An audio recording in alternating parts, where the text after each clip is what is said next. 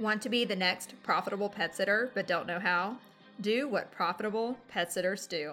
Subscribe to this podcast and listen daily. Sign up for the weekly email at profitablepetsitter.com and execute the Profitable Pet Sitter plan. You can waste a ton of time figuring this out on your own, or you can become the next profitable pet sitter. My name is Melinda Walker, and my mission is to transform passionate pet people into profitable pet sitters.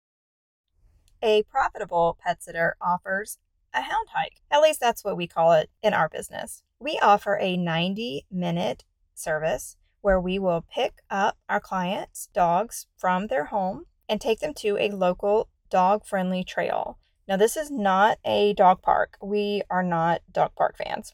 I live in a pretty suburban slash rural area, so you're about 10 to 15 minutes away from a dog friendly trail, a wooded trail, you know, not just your neighborhood sidewalk or your walk down the street, but an actual trail. There's lots of new sniffs and probably a good chance of running into another canine friend. This is a more expensive visit because it is not just your typical hop in the car, show up at your client's house, do what you need to do. You are getting your vehicle filled with someone else's dog hair.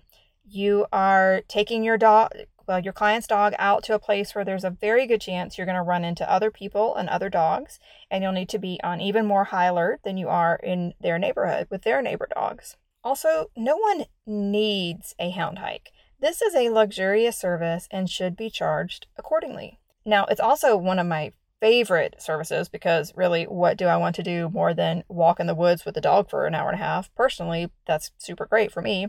So I love it, but that doesn't mean that it's not a great service to offer for my clients and to charge accordingly. I don't love having to vacuum my car out as soon as I'm done with that walk. I definitely don't love running into the people that are walking their dogs off leash while I'm there but, you know, what do you do? Your profitable pet sitter plan for today.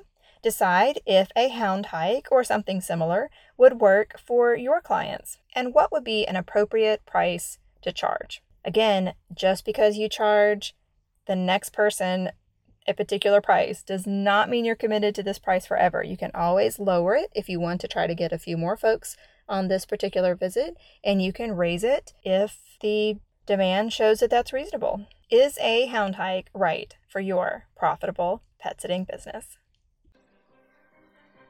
A profitable pet sitter provides peace of mind to pet parents and profits to her pockets. Are you the next profitable pet sitter?